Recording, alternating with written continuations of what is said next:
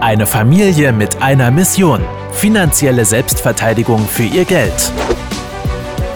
Herzlich willkommen zu einer neuen Folge des Podcasts Die Geldrevolution mit Klaus und Philipp Roppel.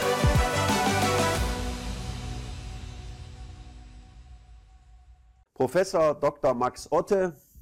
Er ist Autor eines der erfolgreichsten deutschen Wirtschaftsbücher, bekannt als einer der ja, erfolgreichsten Crash-Vorhersager, muss man auf den Punkt zu bringen, aller Zeiten, denn schon die Finanzkrise 2008 bzw. 2009 sagte er als einer der wenigen, ja, präzise vorher, also das ist schon eine Meisterleistung gewesen, und mit seinem neuen Spiegel-Bestseller Weltsystem-Crash spricht er auch als Ökonom und Politikwissenschaftler über seine Analyse äh, auf das entsprechende Weltsystem an und spricht auch über den Schuldenstand natürlich der Weltbanken, den Euro, die Rettungsaktion, gerade jetzt, wo ja die Pandemie uns alle weltweit im Griff hat.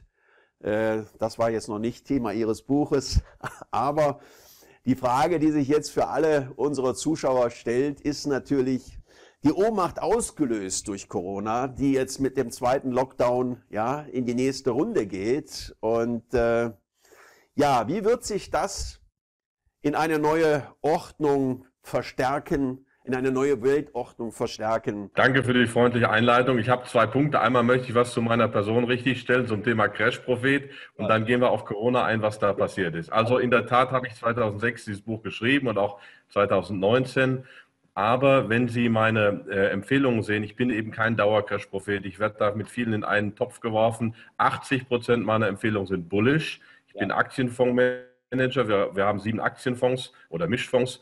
Ich bin Finanzanalyst. Äh, ich war an drei Hochschulen, einmal sogar verbeamteter Professor, die habe ich zurückgegeben, die Stelle. Also ich würde mich doch eher als ähm, Finanzanalyst und Investor sehen. Und nun hatte ich natürlich äh, etliche richtige Prognosen, das in die Richtung ähm, weil ich eben im Moment auch gerade hat Finanztipp irgendwie was ganz Blödes gemacht, völlig geframed, völlig daneben, äh, passte eigentlich nichts und äh, da muss man das ab und zu mal richtig stellen.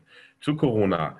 Weltsystemcrash hat eigentlich, ist ein Sachbuch, also natürlich steht Crash drauf, aber eigentlich müsste es heißen, Deutschland und die Welt eine politische, ökonomische und soziale Bestandsaufnahme. Nur man will natürlich einen griffigen Titel. Und ich habe drei, vier Trends in Detail auf 600 Seiten ausgearbeitet, die zu einem zu einer Transformation, zu einem Neustart, zu einem Crash des Weltsystems führen. Und den haben wir ja jetzt. Klaus Schwab von Weltwirtschaftsforum hat im Juni das Buch geschrieben, ähm, Covid-19, The Great Reset, der große Neustart. Auf Deutsch hat das mit der große Umbruch übersetzt, heißt aber eher Neustart. Ähm, diesen, also die vier Trends habe ich beschrieben, die zunehmende Verschuldung im System, die eigentlich schon 2008 hätte platzen müssen, dann den Abstieg der Mittelschicht, also die Verarmung breiter Schichten der Bevölkerung in Deutschland, in den USA, im Westen allgemein. Das dritte sind geopolitische Verschiebungen, die da auf uns zukommen. Und das führt dann dazu, sage ich, dass dieses System insgesamt an seine Grenzen stößt, kollabiert, dass es verrückte Zeiten gibt, wahnsinnige Zeiten. Ähm, wir brauchen eine Neuordnung des Systems. Wie die aussehen wird, habe ich mich nur in drei globalen Szenarien ausgelassen, also wie die Weltordnung sein wird.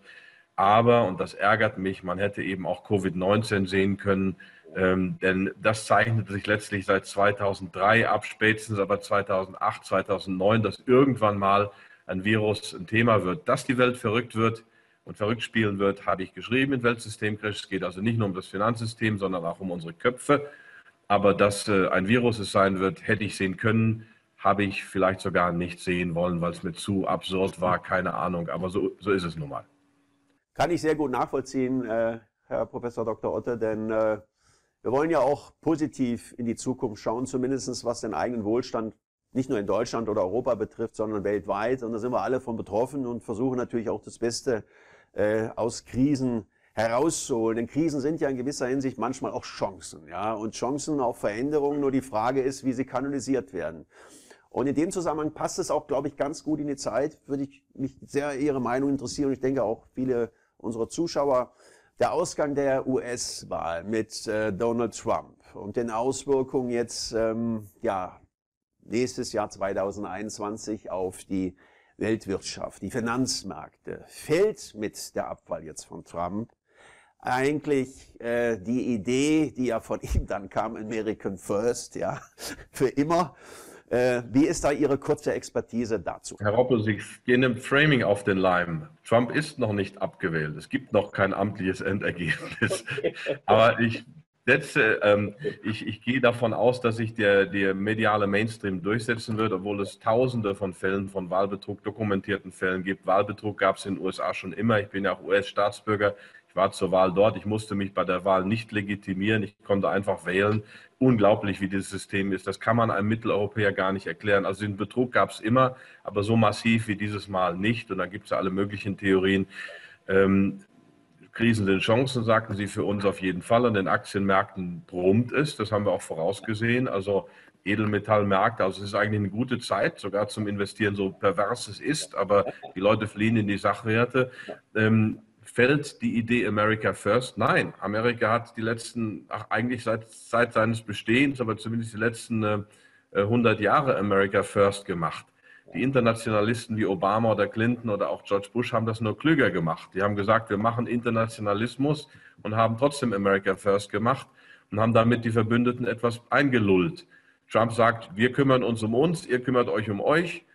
Äh, das ist auch die Welt, die ich bevorzugen würde, also eine Welt souveräner Staaten und hat damit dieses Lügengebäude angepiekst. Aber natürlich wird Amerika weiter America First machen. Und das äh, heißt jetzt zum Beispiel Multilateralismus, dass also Biden schon gesagt hat, wir Deutschen müssen aber mehr aufrüsten, wir müssen mehr auf der ganzen Welt in den Krieg ziehen, letztlich für Amerika, nicht für uns selber. Also America First wird bleiben, das ist gar keine Frage. Nur wird es vielleicht wieder etwas anders dargestellt. Okay, und wie sehen Sie die Weltmacht China in dem Zusammenhang?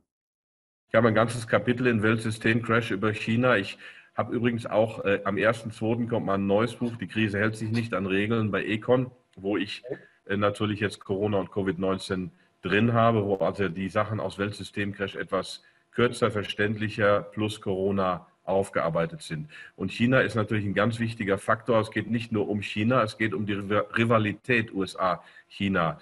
Und immer wenn sich eine neue Macht auf die Weltbühne drängelt, ins Zentrum der Bühne. Da gab es auch in der Vergangenheit Stress. Also als Deutschland und Amerika aufstiegen und England so langsam im Abstieg war 1900 rum, das wurde sehr kritisch und dann haben wir auch einen Ersten Weltkrieg gehabt. Vorher war das der ähm, Streit zwischen England und Holland, als England Holland verdrängt hat. Das sind immer sehr schwierige Phasen für ein Weltsystem. Graham Allison von der Harvard University hat also ein Buch geschrieben, ähm, destined for war, äh, also zum Krieg verdammt, Amerika und China. Und ähm, sein Argument ist, wir müssen über diese Kriegsgefahr, über diese reale Kriegsgefahr nachdenken. Wir wollen das natürlich alle nicht, aber nur wenn wir darüber nachdenken, können wir sicher gehen, dass es nicht so weit kommt. Und es ist eine hochriskante Zeit im System. China ist natürlich ein autoritäreres System. Jetzt kommen wir gleich zu Covid und, und Corona.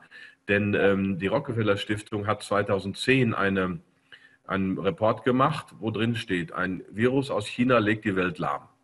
Ähm, Millionen Tote. China geht die Sache autoritär an. Quarantäne, Testen, Datenüberwachung. Der Westen locker. Ein paar Reisewarnungen, sonst nichts. Dann merken die Politiker im Westen, das äh, ist ja äh, ganz gut, was China macht und werden auch äh, autoritär. Also Masken, Impfungen, Datenerfassung, Unterbrechung von Lieferketten, Quarantäne, Reiseverbote, all das kommt, steht da vor zehn Jahren.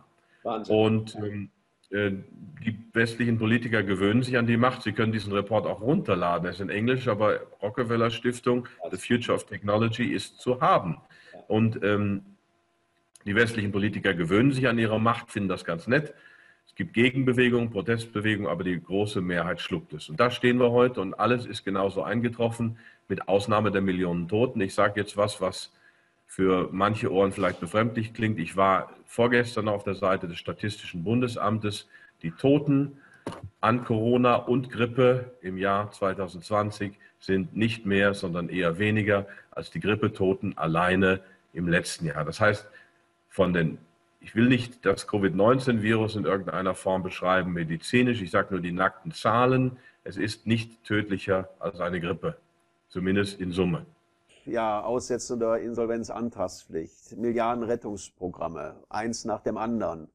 Ähm, das sind natürlich Maßnahmen, die einerseits Hoffnung machen können, aber andererseits bei vielen Menschen auch Ängste hervorrufen, die natürlich verstärkt werden auch durch die Medien, durch den Mainstream, äh, wo der vielleicht nicht unbedingt sehr stark wirtschaftlich oder finanziell gebildete Mensch dann auch oft überfordert ist, ne? zu sagen, ja, wo kann ich mich denn jetzt überhaupt noch orientieren? Was, was ist jetzt der richtige Weg? Ne? Wo geht's denn hin? Ne? Und wir brauchen ja eigentlich Orientierung, wir brauchen ja Sicherheit. Und damit meine ich jetzt auch das nächste Thema, die Zukunft des Euros, die Zukunft Europas. Äh, wo geht da jetzt auch mit der Verlängerung des Lockdowns die Reise hin, nach Ihrer Einschätzung jetzt, äh, wenn Sie in 2021 äh, nur mal für ein Jahr vorausschauen? Ist schwierig, weiß ich, aber lass uns. Es, es gibt kein Drehbuch, es gibt kein Drehbuch. Aber was eben passiert ist, durch die lockere Geldpolitik, die wir eigentlich seit 1987 haben, also es wird ja. mehr Geld durch Notenbank in Umlauf gebracht, das funktioniert ja, ja so. Knopfdruck ja. bei der Notenbank, die Geschäftsbank hat ein Guthaben und die Notenbank hat der Geschäftsbank einen Kredit gegeben. Geldschöpfung aus dem Nichts. Dann hofft man, dass durch die niedrigeren Zinsen das in den Umlauf kommt. Das hat ein bisschen funktioniert. Profitiert haben vor allem reiche Staaten, die sich billig verschulden konnten, vielleicht noch Häuslebauer, äh, Großunternehmen, die Mittelschicht nicht, denn die Häuser sind teuer, teurer geworden. Also das ist äh, für den Normalbürger eine gemischte Sache. So, das hat schon nicht mehr funktioniert, also muss man Zwangsmaßnahmen einführen, Negativ- und Niedrigzinsen.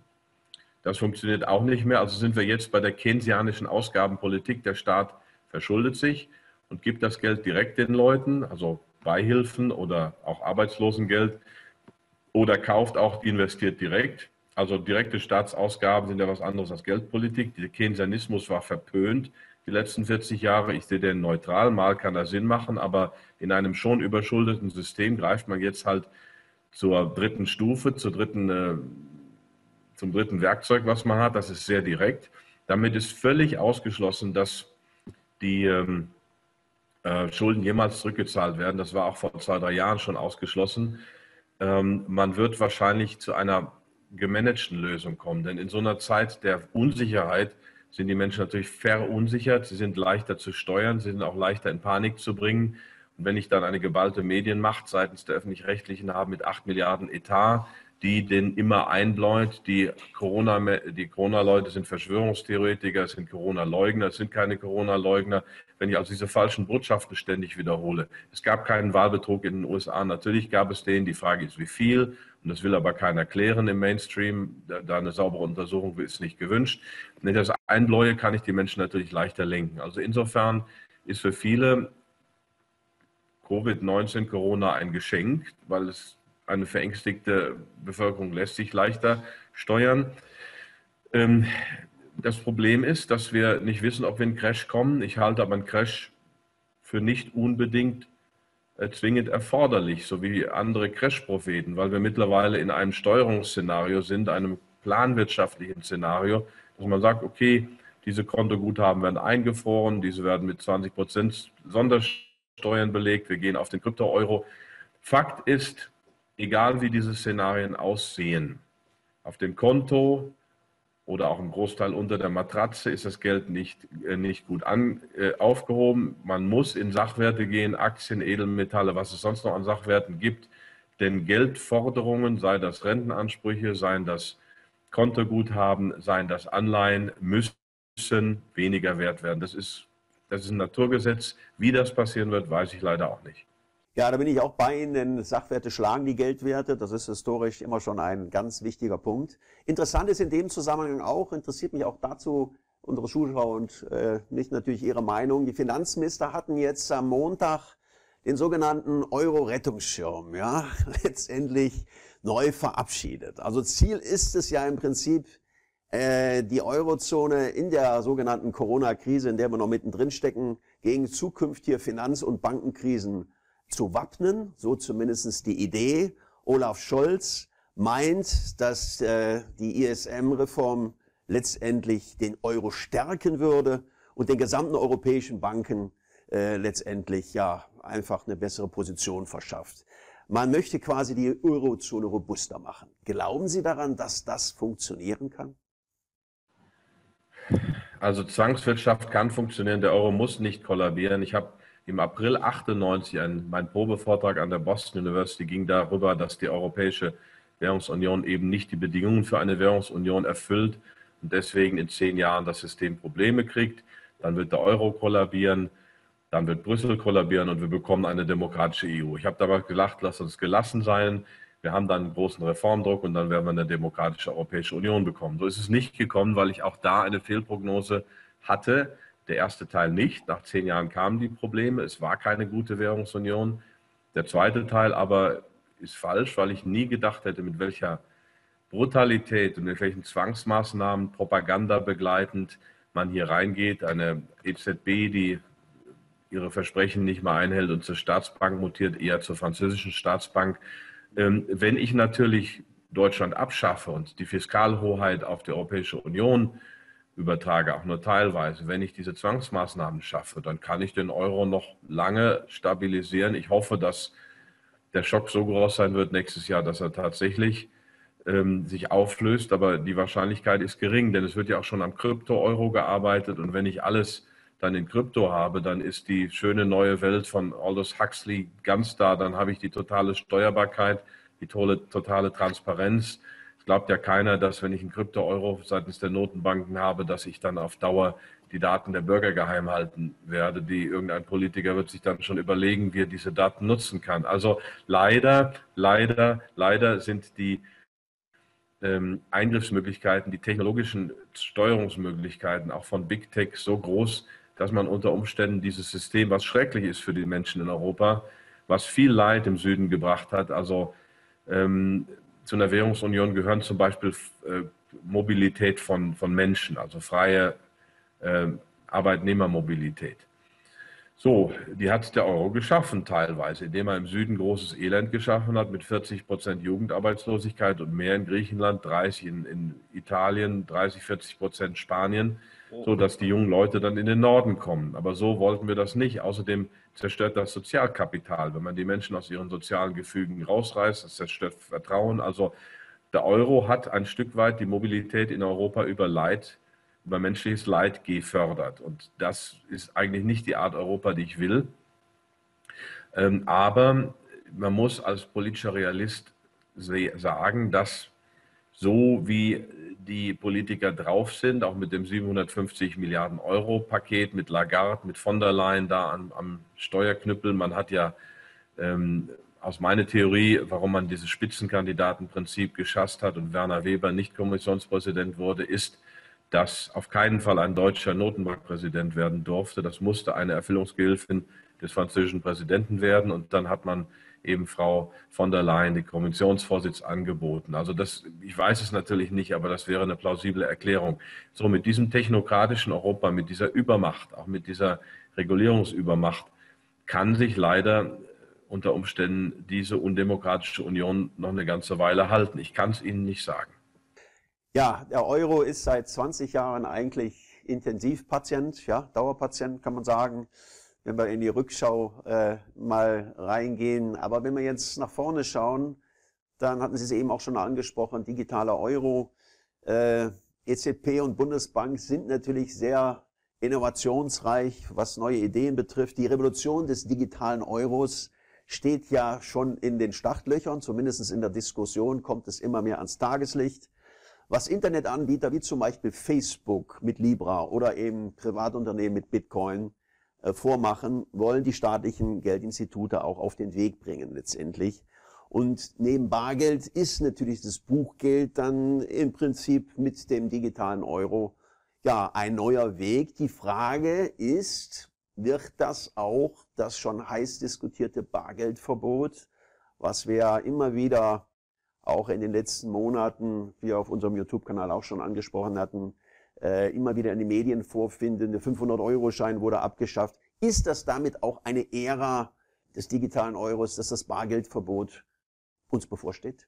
mittellangfristig? Na, wir sind in der sogenannten smarten Diktatur, wie Harald Welzer das nennt. Das ist ein Altlinker, also der ist sehr links, aber der ist auch Technokritiker. Also man findet es ja auch bei den Linken, äh, bei Norbert Hering und anderen. Äh, da bin ich ganz bei denen. Also meine Hypothese ist, dass wir das Bargeld nicht völlig abschaffen, aber es ist so gut wie abgeschafft. Wenn Sie zu Gebrauchtwagenhändlern gehen, müssen Sie alles offenlegen. Sie müssen bei größeren Käufen alles offenlegen. Also wenn Sie ein paar Abhebeobergrenzen haben und auch Bezahlobergrenzen, die gibt es ja auch schon in den meisten europäischen Ländern.